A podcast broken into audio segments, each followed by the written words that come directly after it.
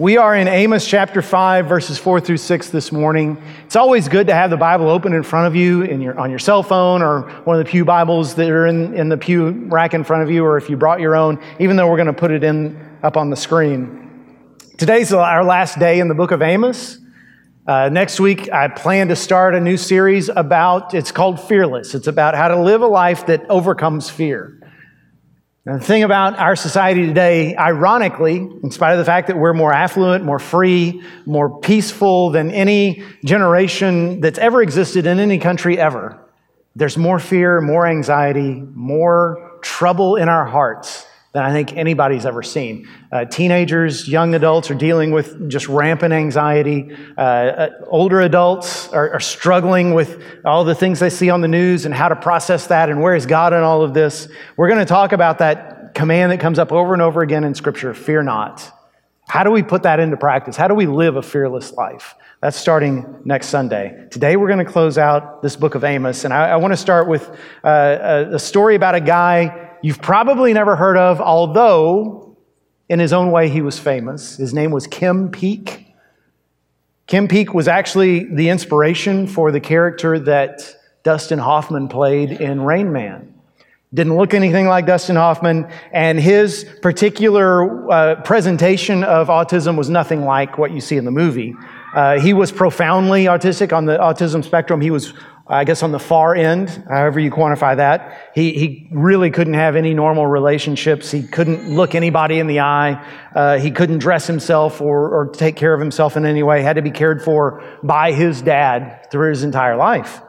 Um, but an incredible memory. He was a savant. He, they called him the Mount Everest of memory. This is a guy who literally could read both pages of a book at the same time, one eye looking at one page, the other at the other page, and retain it all. If you showed him a map, he would memorize the map, and then you could ask him, How do I get from here to there? And he'd tell you turn by turn how to get there. If you told him the day you were born and the year, he would say, Oh, well, that was, that was a Tuesday. And he'd be right.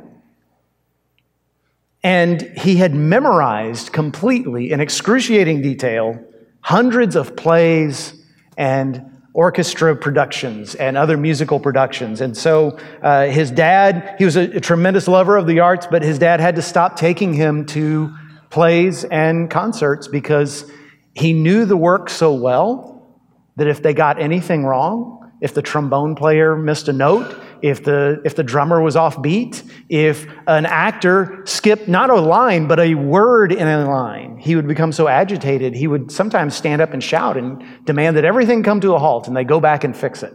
It just drove him nuts for anything to be wrong. And I tell you that story because I'm afraid that a lot of people have this idea that God is that way. That God doesn't really relate to us, but He knows what's right and He knows how we are. And so he is constantly sniffing out our failures and our faults. And he is eager to jump on us. He's eager to highlight the things we've done wrong.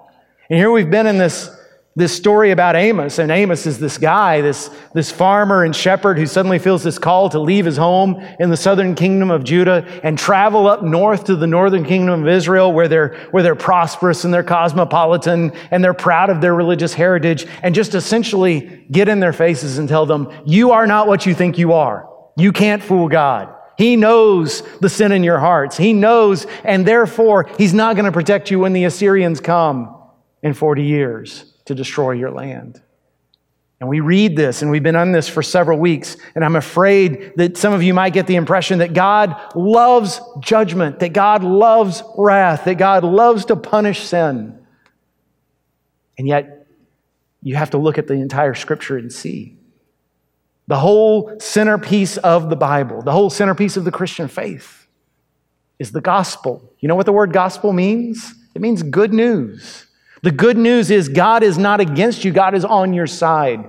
God doesn't want you to suffer, God wants you to thrive. God does not want you to be judged, God wants you to be saved.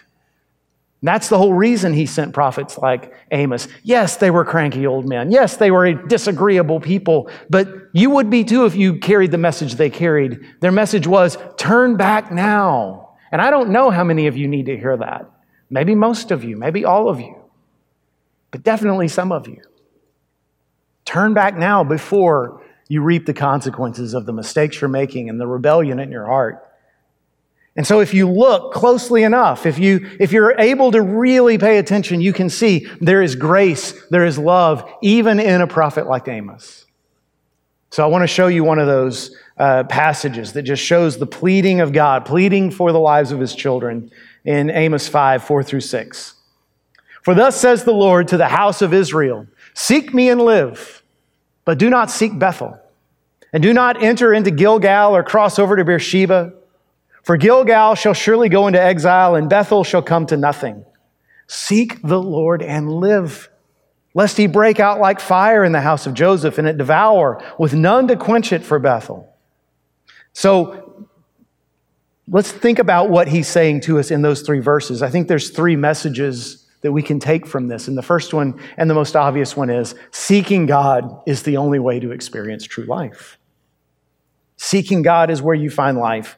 And when I say seeking God, uh, I know some of you are like, well, what does that mean? It starts with this. There are two questions that should dominate the life of any, any believer in Jesus, any Christian. And those questions are, what is God really like? And what does He want me to do right now? I understand you've got a lot of things on your plate, a lot of questions you're trying to, trying to figure out the answer to, a lot of problems you're trying to solve. But over it all needs to come those two questions that answer everything else for you. And that is, Lord, I, I just need to know you better. And I want to know how to obey you. I want to know what I'm supposed to be doing so I can be obedient to you.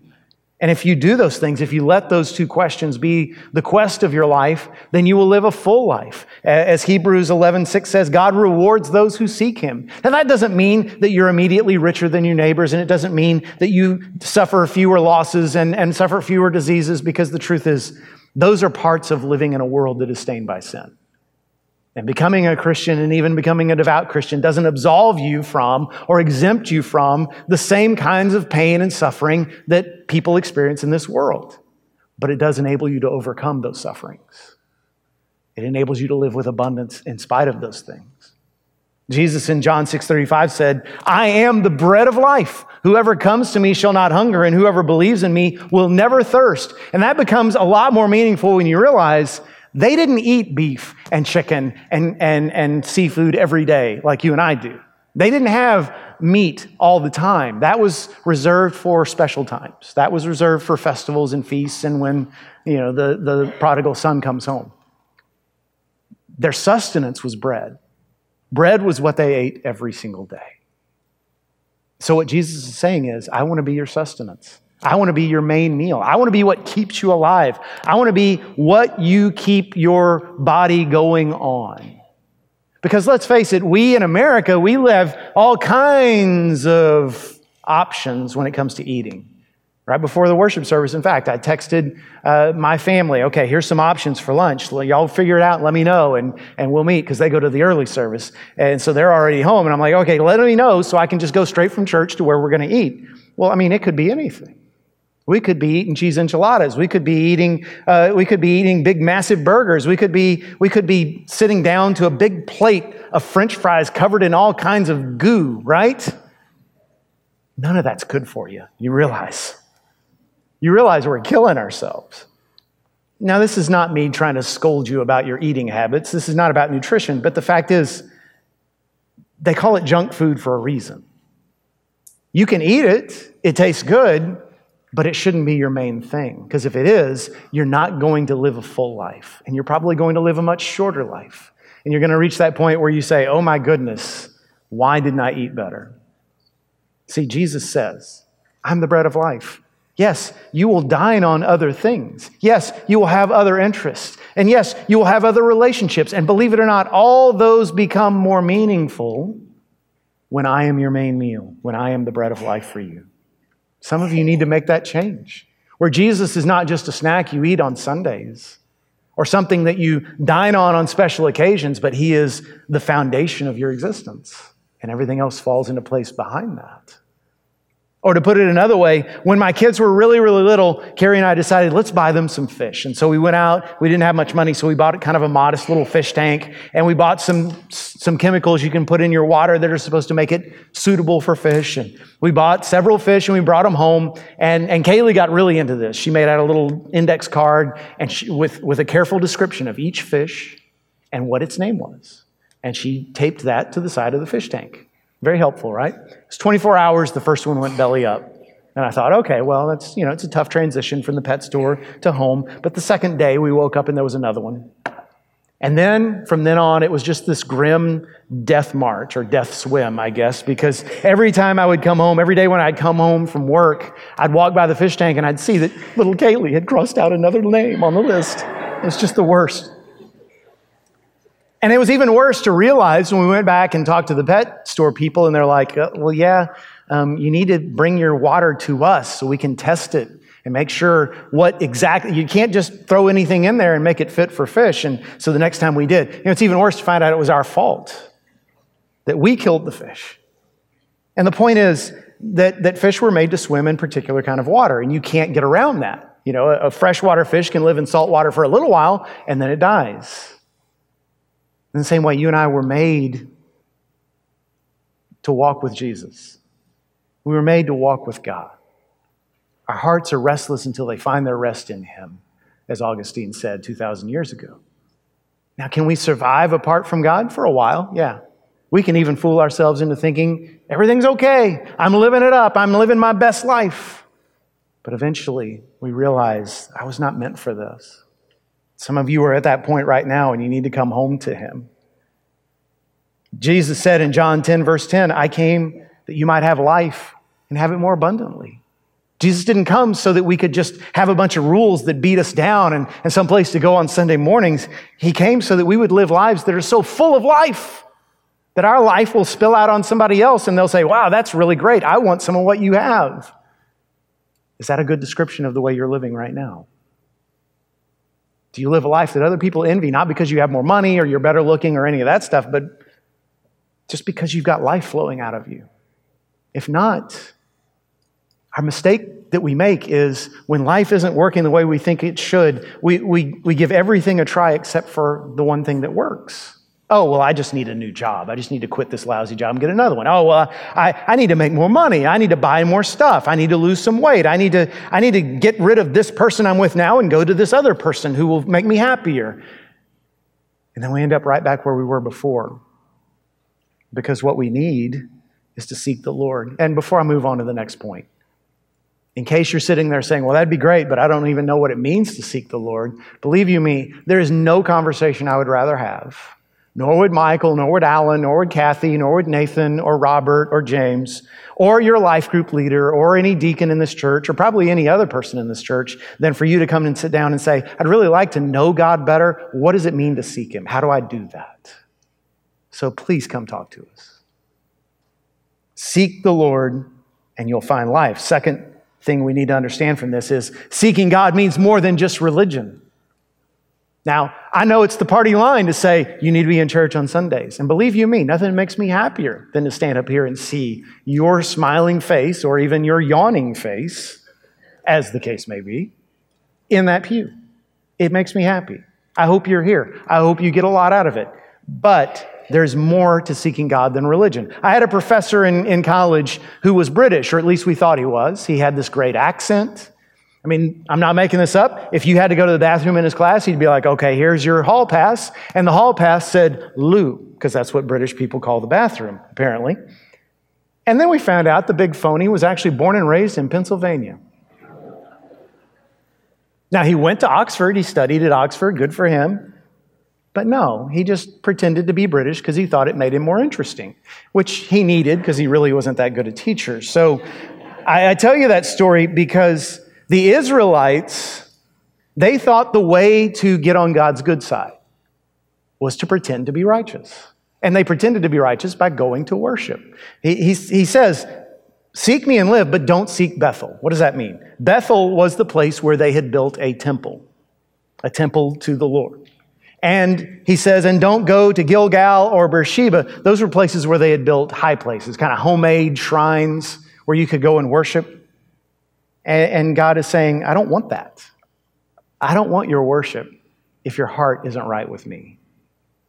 See, you can fool me, believe me. If you come on Sundays, you can fool me into thinking you are as righteous as the day is long. I am easy to trick, but you can't fool God. And this isn't God trying to nitpick. This isn't God saying, uh, Your worship isn't good enough for me. It is God out of love saying, Don't go to church thinking that's enough. You need more. You need repentance. The way you live Monday through Saturday uh, cannot be counteracted by showing up Sunday morning. I had a friend once, sad story. He and his wife eventually divorced, but when they were still together and they were having problems, he came to me and he was like, What do I do? He said, You know, I don't understand. I'm doing everything I can. She's so unhappy with me. You know, you, you don't know how much I love this woman. I mean, I bring her flowers at least once a week.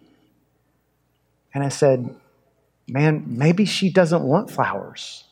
Maybe she wants something more. Specifically, she wants you to get a job.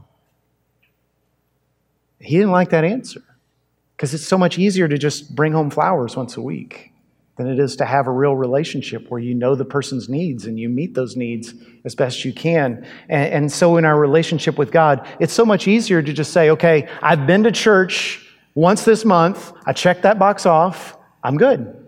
Rather than say, how does God want me to live? And when I'm singing, because Jesus said in John 4 23, I want worshipers who worship in spirit and in truth. So I want you to mean the words that you're singing. I want you to really pay attention when the preacher's preaching. I want you to give out of a heart of love and generosity. And I want that worship to be backed up by a life during the week that is seeking to please me, that is seeking to live out the life that I've called you to live. Doesn't mean you're perfect, but it means you're seeking it. Uh, let me just give you two diagnostic questions, okay? These are not from the Bible, but, but they're from me, and I hope I'm biblical in saying this. Number one, do you come to church because you want to please God and know Him better, or because you want Him to bless you? I think a lot of times we try to manipulate God into going where He want Him, where we want Him to go by, okay, I'll show up at church, but then you do this for me. And it doesn't work that way. True worship is I have no agenda, Lord, other than I want to know you better and I want to do your will. Second question Can you name some areas of your life where you are right now praying and working to become more obedient to Him? Because I'll just tell you, I've got four or five that I'm praying about all the time where I know I'm not there yet. And, I think that list is only going to grow. And unless you're way less sinful than me, you ought to have at least one. At least one thing where you're saying, I know right here, Lord, my life does not meet your standards. I know right here, there's, there's rebellion in my heart, there's, there's selfishness, there's pride. So cleanse me and make me more like you. That's true worship. When you come into the house of God, you're not coming into the house of God saying, Here I am, the perfect one. You're coming into the house of God saying, Lord, I, I'm seeking you with all my heart in spirit and in truth. And that's the kind of worship God is pleased with. That brings me to my last point. The really good news is as long as you have breath, you can start seeking God. See, some of you might even testify. I don't know who it would be, but some of you might stand and say, Jeff, the truth is, I wish I would have heard this years ago because I've been pretending all this time and my heart hasn't been with him and I've wasted all these years. And the good news is, you're still breathing. So that means God still has a plan for you. That means God hasn't given up on you. That means he can restore what the locusts have eaten, as Joel said. That means he can make the rest of your life so true and so meaningful that the earlier part becomes a testimony.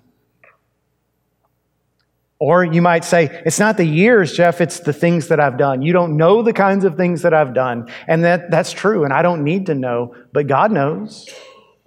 And He still wants you to be redeemed. He still wants you to experience His fullness and His love. Isaiah 55, verse 6 says, Seek the Lord while He may be found. prophet wrote that to Israel, to the, to the Jews, when they were in exile, far from their home, and they were afraid that God had forgotten them. He says, No, God hasn't forgotten you. There's still time. Seek Him while there's still time. Now's the time. It's like Amos came way before Isaiah, but after Amos went back home to Judah, went back to farming and, and tending his sheep, they still had 40 years in which the words of Amos rang in their ears. And they still could have turned. They still could have come back to the Lord. For three years, their, their city, the city of Samaria, was besieged by the Assyrians. You know what happens when your city's under siege? The food is gone. You ever been hungry for three years straight? If any of those Israelites during that time of desperation cried out to God for help, I guarantee you, He welcomed them home because that's who He is. After Israel was gone and some of the people left in the land migrated back down to the south to Jerusalem, where Hezekiah was king, and he was reestablishing the Jewish people, uh, reestablishing the covenant between them and the Lord. They had a chance again to seek God. And then 150 years later, when that group, when the, the Jews themselves, the people of Judah, they too were carried off into exile, God didn't give up on them either. And that's why they came home 70 years later, came back and reestablished a home. See, there's a lot of prophecies in the Old Testament, and some of them are exciting, and some of them are terrifying, and some of them are just, they're just poignant. And I'll give you one right here. Deuteronomy 429. Book of Deuteronomy, by the way, is the last words of Moses his last instructions before he died. So there's no nation of Israel yet. And in Deuteronomy 4, Moses is telling them, hey, we know, God knows, someday you're going to walk away from him. And as a result, you're going to lose your land. You're going to lose your people. You're going to be carried away to a distant country where you're going to have to serve a foreign army and, and, and be mistreated. But, he says, listen to this. But from there you will seek the Lord your God, and you will find him if you search after him with all your heart and with all your soul. God's saying, I know you're going to fail. I know you're going to break my heart. I know you're going to disappoint me. But when you turn back to me, I'll be there. No questions asked. So, Max Lucado, very popular Christian author, pastored for years in San Antonio. He wrote a story about when he was uh, a young man going off to college, like any good Church of Christ boy. He wanted to go to Abilene Christian. His parents sent him off there, and on the day that he was moving in, his dad handed him a credit card. Now, this is, of course, long, long time ago before people whipped out credit cards at every purchase. The dad said, Here, son, I don't want you to use this unless it's an emergency, but I want to make sure if there's an emergency that you have it.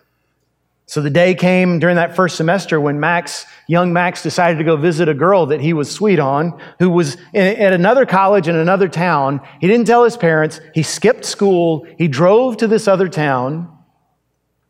And then on the way back, he got into a wreck. They had to tow his car, and he had to pull out that credit card because he didn't have any money for the tow truck or the repair.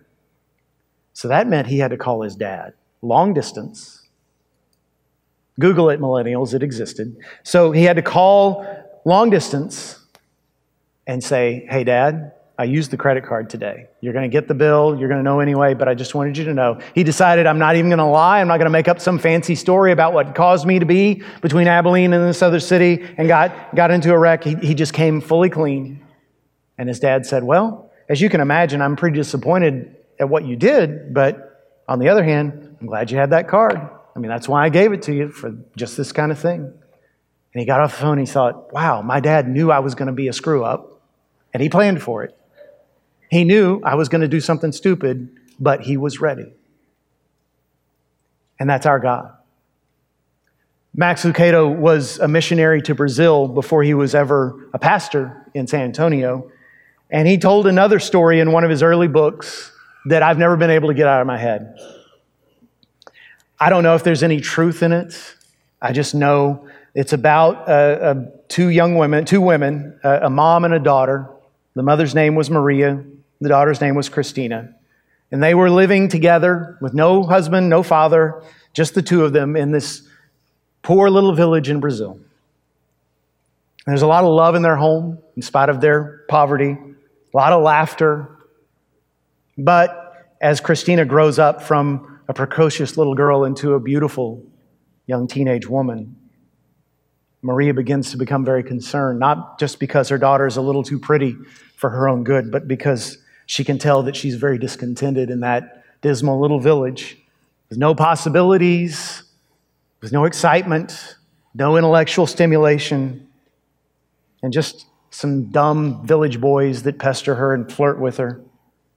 And so one day when Maria comes home and she finds that Christina's gone and all of her stuff is gone, she knows where she's gone. She's gone to the big city, and her heart sinks because she knows what the big city will do to a girl like Christina, and she knows what Christina will have to do to survive in the big city. So, no time to waste. She takes all of her money, which isn't much, and she goes to a little store, one of those photo booths, and puts in as many quarters as she can and just takes picture after picture of herself.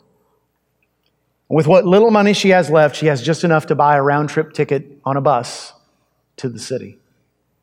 And she rides there praying all the way. When she gets there, she doesn't eat, she doesn't drink, she doesn't sleep, she just walks to every bar she can find, every nightclub, every seedy hotel, every flophouse apartment, and every place she goes, she leaves a picture behind, taped to bathroom mirror, thumbtacked to a wall or a bulletin board.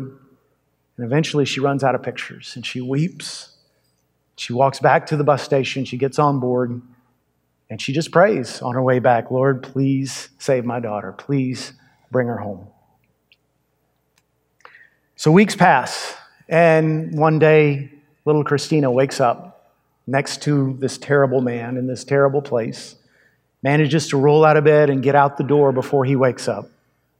As she's walking down the hall and down the staircase, she's just thinking about how, you know, I'm only about 16 years old, but I feel a lot older after what I've been through these past several weeks.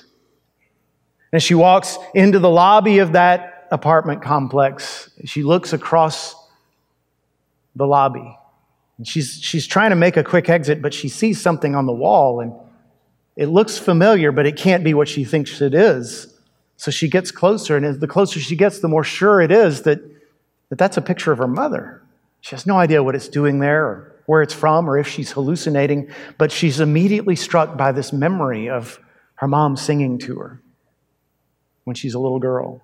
And then about how her mom used to brush her hair every night, and how they had their little inside jokes about different people in the village, and the little stories they would tell uh, of days gone by and the things her mom would make her by hand for her birthday, for Christmas, and the dishes she would make on Sundays after church or at special occasions. And as she's thinking about these things, she realizes she's weeping. Her throat is just clenched, her eyes are burning. As she gets closer and closer to this picture, and she takes it off the wall. And just instinctively, she turns it over and she sees that there's writing on the back, and it's her mom's handwriting. And it says, it says, whatever you've done, whatever you've become, it doesn't matter. Please come home. And she did. See, in the midst of all of our sin and all of our stupid choices and our foolish priorities, God won't give up on us. He refuses. Max Lucado is a great writer, but he didn't make up that story. That's a version, I think, of an even better story by an even better storyteller. In Luke 15, we read the parable of the prodigal son. For my money, the best story that's ever been told.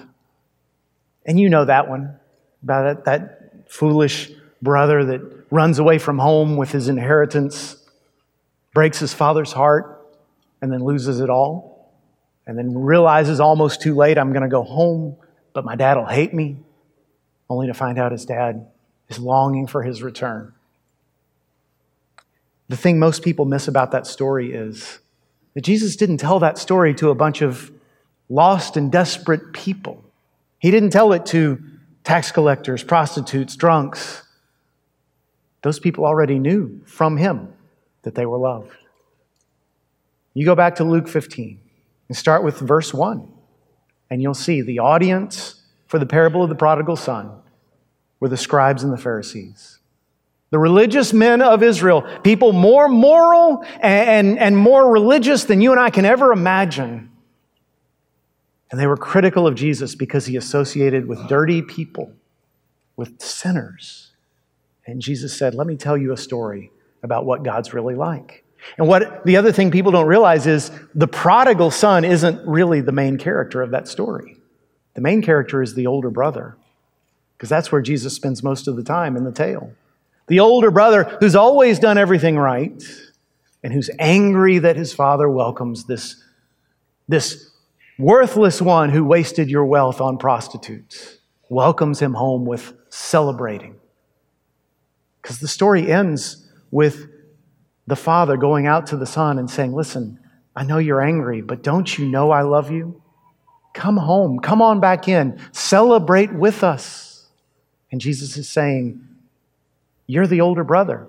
Scribe, Pharisee, you're the one. God loves you and you don't get it. The heart of God is for those who are lost. He wants them home and He wants you home too. And that message infuriated them. Because what could be worse for them than to realize that all their hard work, all their righteousness didn't make them one bit more loved than the most worthless sinner who just turned around? They wanted it to count for something. They wanted to be able to say, I've done this. But they couldn't. And that's why they wanted him dead. And the thing you need to remember this week, you know, it's Palm Sunday, Jesus riding into Jerusalem on that donkey, weeping, weeping over the fate of Jerusalem, and knowing in his heart, I'm walking into a trap.